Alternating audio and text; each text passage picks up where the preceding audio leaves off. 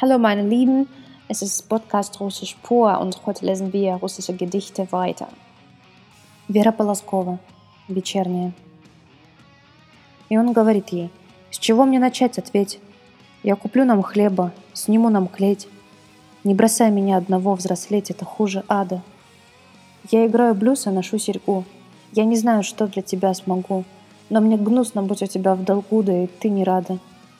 Говорит ей, я никого не звал, у меня есть сцена и есть вокзал, но теперь я видел и осязал самый свет, похоже.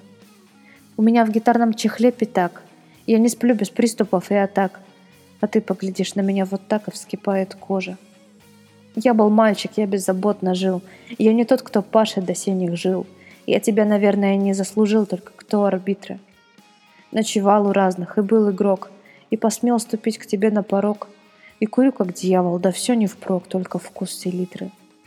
Через семь лет смрада и кабака Я умру в лысеющего быка, В эти ляжки пошлости и бока Поучать и охоть.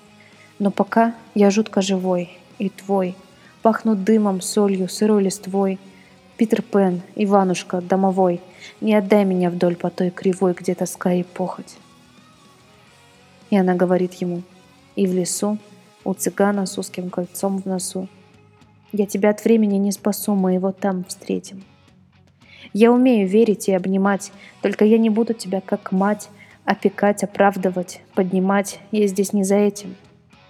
Как все дети, росшие без отцов, мы хотим игрушек и леденцов, одеваться празднично, чтоб рубцов и не замечали. Только нет на свете того пути, где нам вечно нет еще двадцати, всего спросу радовать и цвести, как всегда в начале. Когда меркнет свет и приходит край, тебе нужен муж, а не мальчик Кай — Отвыкай, хороший мой, отвыкай, отступать рабея.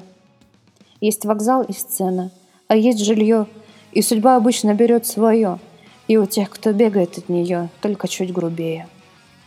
И стоят в молчании оглушены этим новым качеством тишины, где все кучевые то слышны ждут, не убегая. Как живые камни стоят вдвоем, а за ними гаснет дверной проем, и земля в июле стоит в своем, синяя, ногая.